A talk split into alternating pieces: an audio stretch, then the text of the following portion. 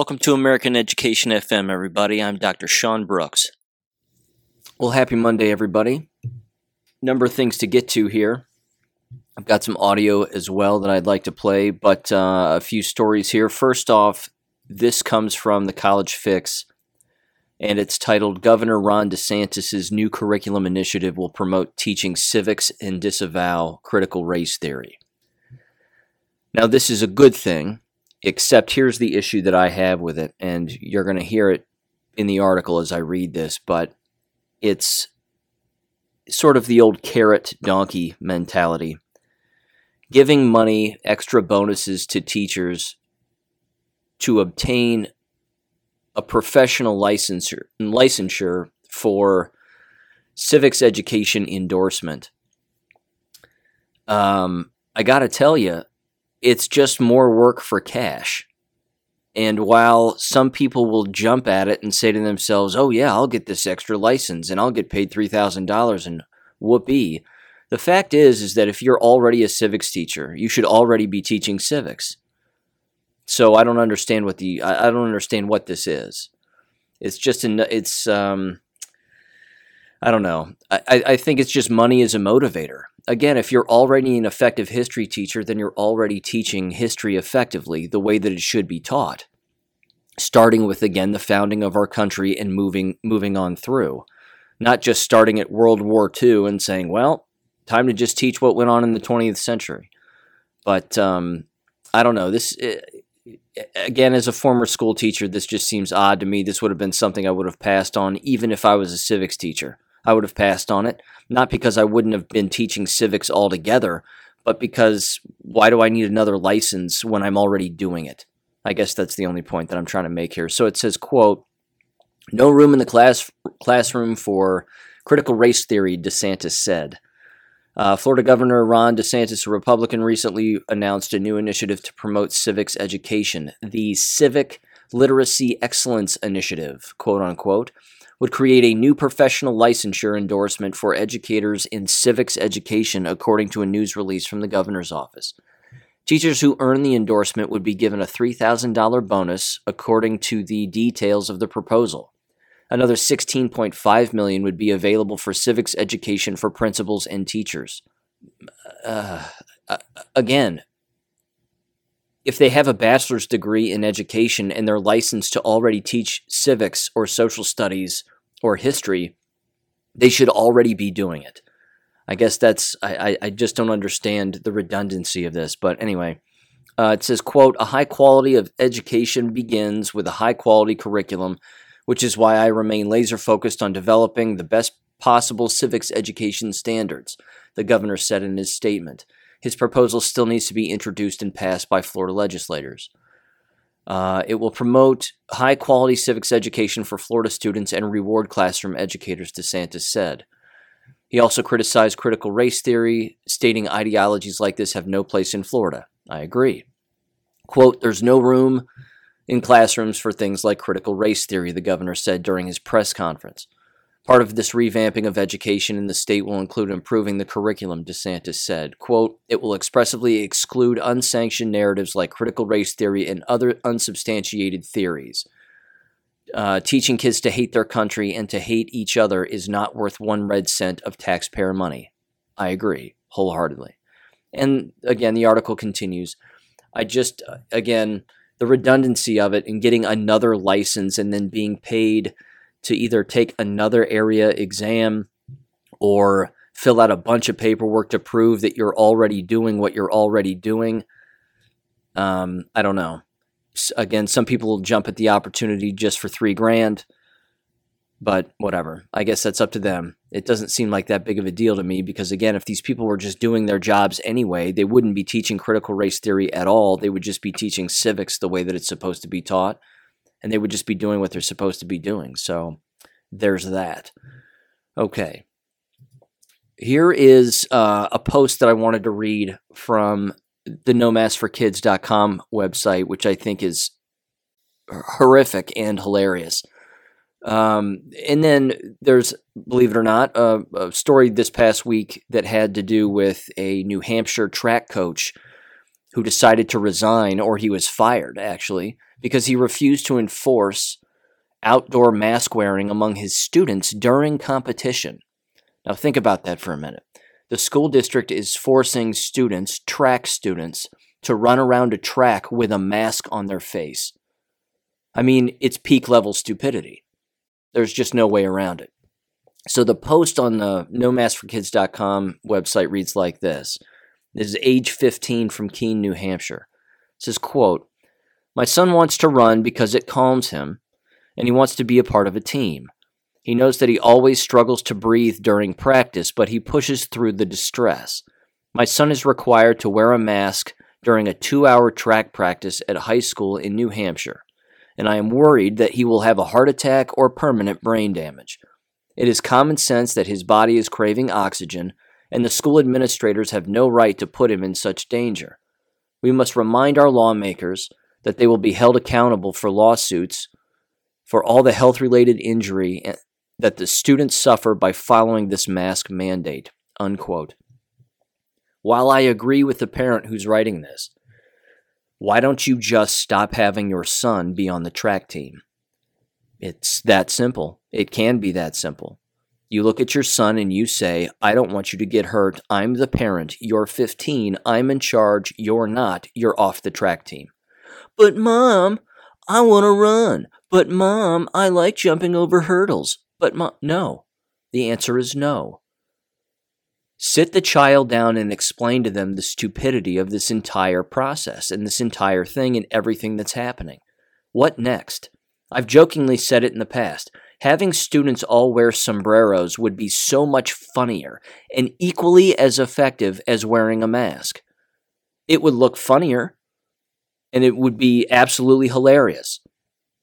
Track students running, track athletes, quote unquote, running around a track at full speed while all wearing sombreros.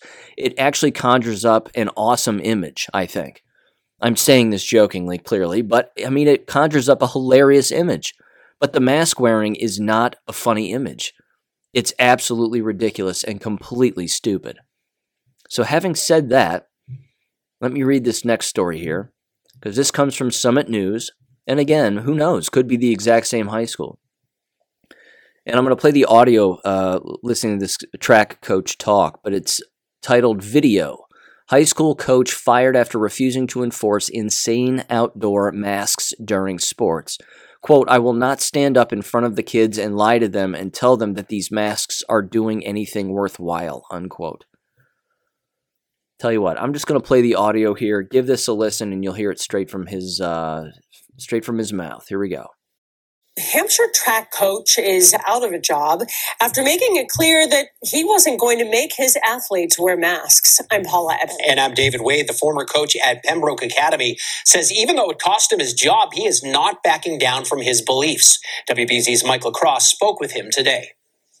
I just think people haven't pushed back, and I decided it was time to push back. Brad Keyes was fired this week as the track and field coach at Pembroke Academy in Pembroke, New Hampshire, and he has been outspoken about it online. I made my choice. He made his. Keyes says he was not going to force his athletes to wear masks while competing. Masks restrict breathing. There's no question about it, especially think about running full speed. The wind is in your face. It's shoving the mask back into your nose and your mouth. He's one of my favorite people to run with. Junior David Tesserman agrees with his former coach and is concerned about running with a mask on this spring. It gets you really tired, especially on, it's going to get up to 80 degrees soon, and it's going to be really hard for us to keep doing what we like to do. The New Hampshire Interscholastic Athletic Association's outdoor track guidelines recommend that athletes wear a face covering during competition. So they'll be separated by a lane, which is about 6 feet. Key says the masks are okay while the team is on the bus,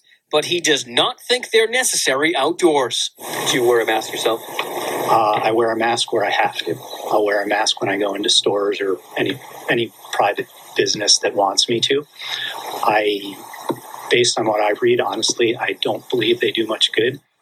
We reached out to the superintendent's office about Keyes' firing, but they did not get back to us. Reporting from Pembroke, New Hampshire, I'm Mike LaCrosse, WBZ News. Mike, thanks.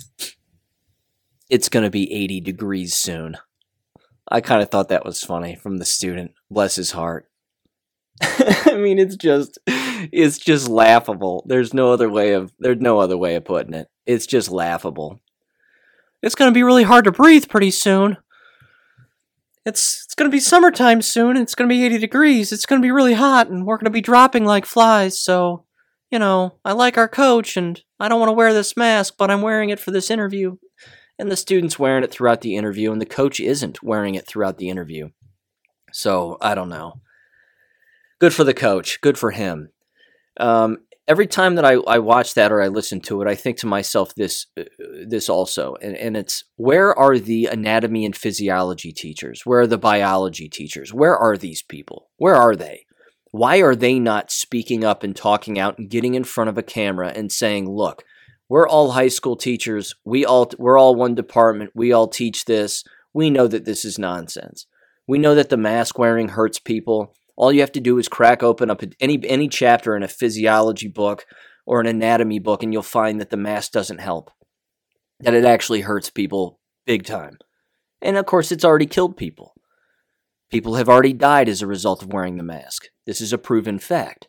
But where are they? Where are those teachers? Is everybody so afraid of losing their job that they're not willing to do what's right? Are we really at that stage in society where people don't stand up for others, even if it means their own employment? Fortunately, this track coach has his head on straight. Good for him. And oh, by the way, again, no disrespect, but that track coach doesn't have to wear a mask in stores. He doesn't have to. All he has to do is say, no thanks, I'm fine, and just keep moving. That's all. But, yeah, I don't know. Good for him. I wish there were more like him who had the guts to stand in front of a camera and do the right thing and stand up for common sense and the health and well-being of countless people, because the mask is not that. Again, continue. You know, back to the No Mask for Kids thing real quick, to continue to put your children through such ridiculous activities is absolutely astounding. I mean, what every single track athlete, quote unquote, who's a student at that school, who's on the team, every single one of them and every single one of their parents should back that track coach, and they should all back them by voting with their feet and quitting the team and just saying, we're done. No more track ever again at this high school. We're not doing it. And then there you have it. And of course, the superintendent isn't going to respond, to a local news channel regarding this, because it's absurd. The entire thing is absolutely crazy. Can you please tell us why you're forcing students to suffocate themselves during a competitive environment where they're actually supposed to be really safe and healthy, and they sign those waivers saying that they're supposed to be safe and healthy and going to be, and we're not going to put them in danger, and we're not going to put them in an emergency situation. Can you please comment on that? There's no way. There's absolutely no way that the superintendent would ever comment on such a thing. Again, it's a rock in a hard place while sinking in a swimming pool. He doesn't stand a chance, or she, whoever it is. Okay, here's another piece of audio I wanted to play. I believe I'm going to get her name right, maybe not. I think her name is Lena Dundas. She's a human rights attorney. Sounds like she's speaking at a Orange County, California school board meeting, and she is, of course, every time that you speak at a school board meeting, you're under a time restraint of roughly 3 minutes, and she talks very, very quickly, and it's really impactful, so I'm going to play her audio from this school board meeting, and give it a listen. She gives them the what for, and it's pretty cool. Lee Dundas, human rights attorney. Late last week, I am informed a meeting occurred between Orange County Health Officer Dr. Clayton Shaw and Orange County Board of Education Superintendent Al Mahars, during which time they apparently tried to find a way to, quote, sidestep and entirely remove informed parental consent for the COVID vaccine, and also turn Orange County school campuses into vaccination centers. The COVID-19 vaccine is an experimental medical protocol authorized under the Emergency Use Authorization Act, and as such, you cannot mandate it for anyone, nor can you sidestep informed consent. There is a reason that kids cannot smoke, drive, drink, have sex, vote, or die for this country. And it is because the law says they lack the capacity to understand those decisions. And that applies here more than ever. Hear me loud and hear me well. We will not be morphing our school campuses into COVID vaccine centers for delivery of an experimental medical protocol that killed every damned ferret in the last animal study they did until such time they had to abandon that study. And then they didn't even do the study this time around because we are the study. The last time humans launched a plan like this to conduct experimental medical protocols on vulnerable populations was in Joseph Mengele's direction. He was an MD known as the Angel of Death, okay? And he was part of the SS, and in 1943, he was assigned to Auschwitz, where he saw an opportunity to conduct gene research, quote, focused primarily on children with no regard for the health or safety of the victims. This is off the internet. You can Google it. You know what else is gene research? Experimental COVID vaccines with the trans gene inside of it. If you don't believe me, go pull the EUA application for the J&J shot.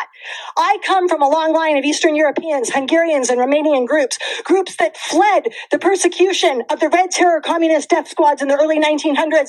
And those of us who didn't make it to America ended up facing the Nazi death squads in the lesser-known Holocaust that was the Romani Holocaust. There is a reason my daughter is named Katya.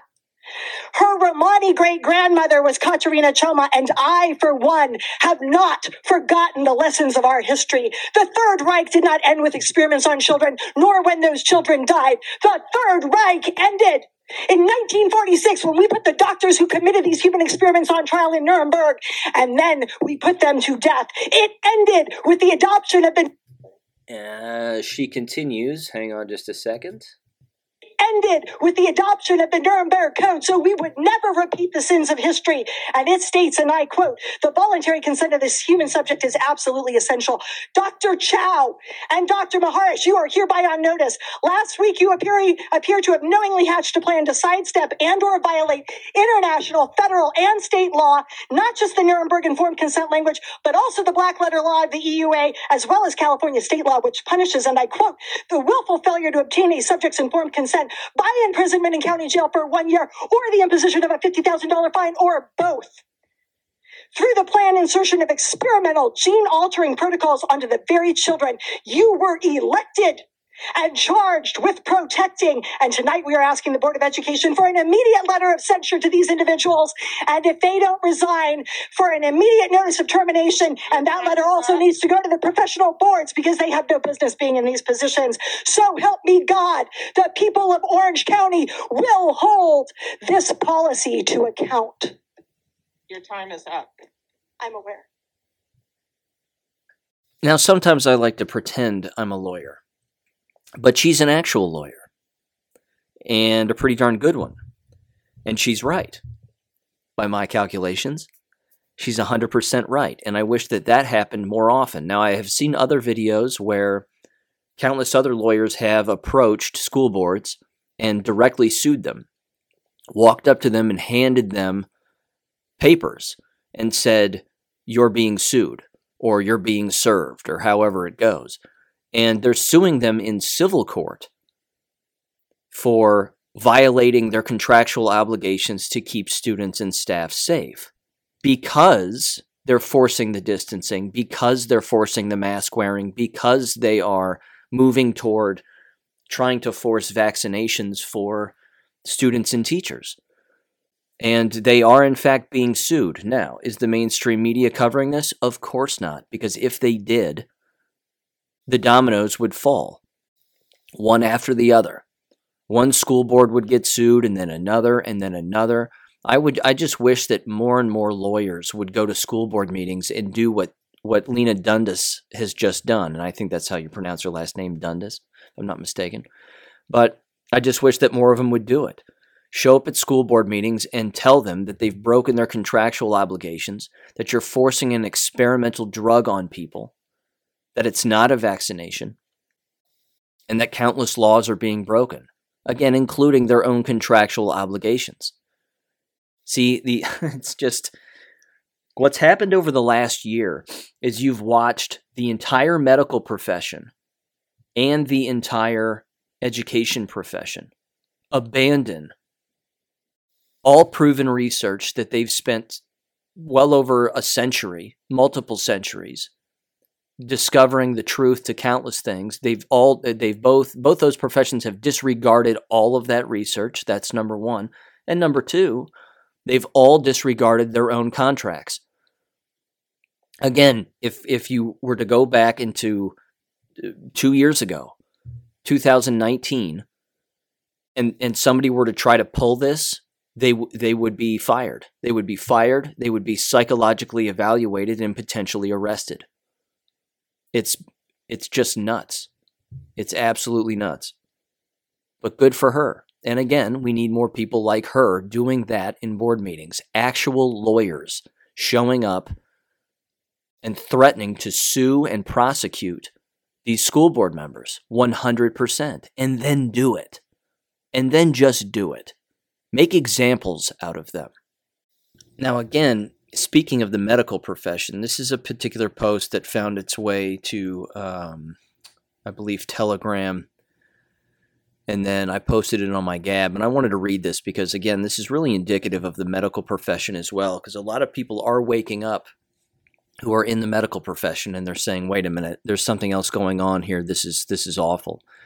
So it's from somebody named Angela Ryan, and I'm going to read this here. It says, quote, "I was awakened fully in November 2020 after the elections were stolen.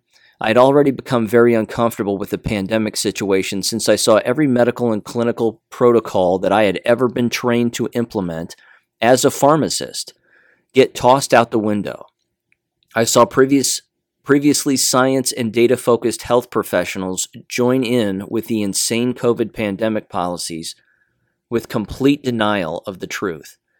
I saw our state governor ban the use of safe and inexpensive medication to treat COVID, taking the power of treatment decision-making away from the patient and doctor. I was told by my Fortune 10 employer that it was optimal for me to administer the COVID immunizations to my nursing home patients, but then annual pay raises were denied to those pharmacists who refused to jab innocent people like guinea pigs. I was told the COVID vaccines were optional to receive, but then my nursing homes were insisting on seeing proof of my vaccination before letting me inside to do my work. I refused to give and receive the experimental jab. I had no way to avoid the smothering evil of the jab, of the brain-probing PCR tests, or of the mask wearing. So in February 2021, I retired, quote-unquote, and walked away from the 23-year career as a pharmacist.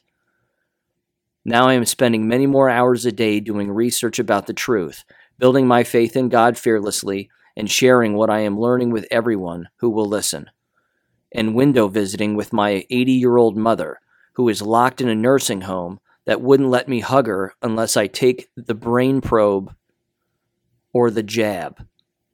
I pray, I know God will win," unquote. That's just one person. Again, that's just one person in a profession who has said, I've had enough. I've had enough of the lies, the deception, the deceit, all of it. And again, good for them. Good for them. Because again, they're sending a message to countless more people that this is not what is being reported. It's far, far worse, and people need to stand up for their own individual rights and, of course, the rights of other people. And they need to do it far more often.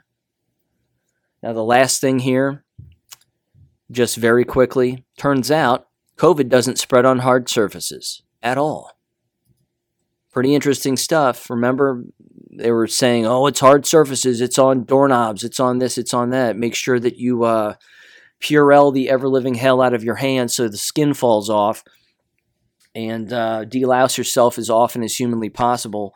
But it's not on surfaces. Isn't that funny? It's ridiculous. It's just, it continues to be peak clown world, and the lies are being exposed. The truth is continuously coming to the surface.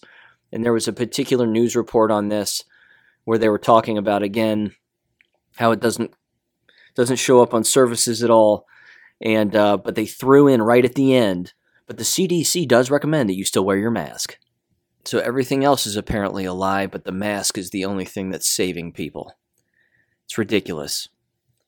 Okay, so as far as the legal stuff goes, again, that I discussed earlier in the podcast, I did want to mention this too. This was just sent to me, so I'm throwing this here on the end of the podcast. I just received an email from Dr. Robin McCutcheon from Marshall University, who I'm friends with, and she's been on the podcast in the past.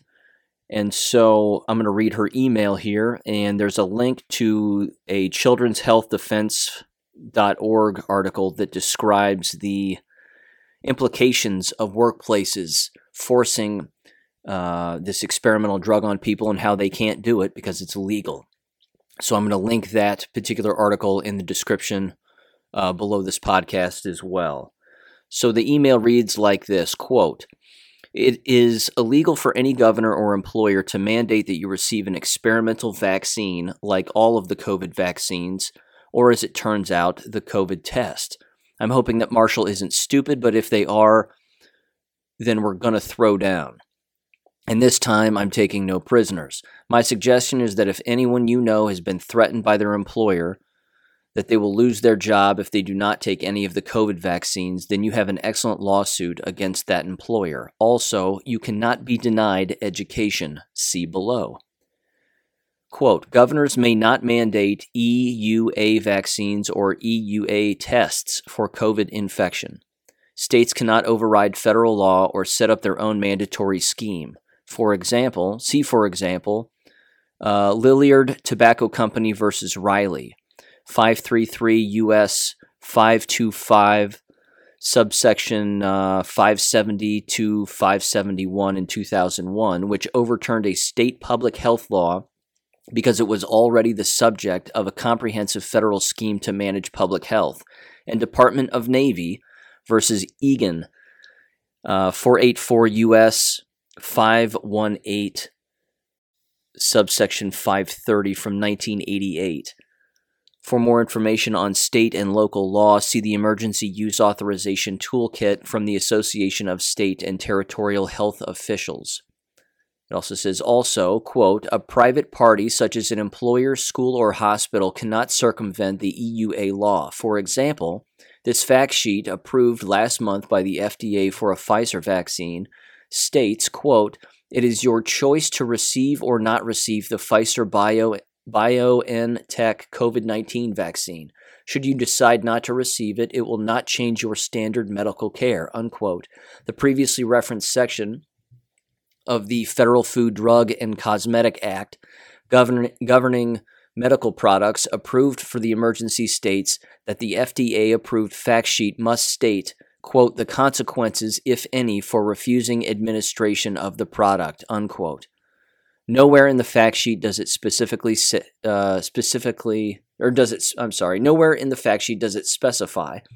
that a person may be fired from their employment, denied education, disciplined, or otherwise discriminated against for refusal, unquote. So again, I'm going to link the childrenshealthdefense.org article here, which again says, "Defender / under federal law can no employer make you get COVID vaccine." So check the description out for that article, and see you next time. Thank you for listening to American Education FM. Make sure and check out AmericanEducationFM.com for more information. Take care and God bless.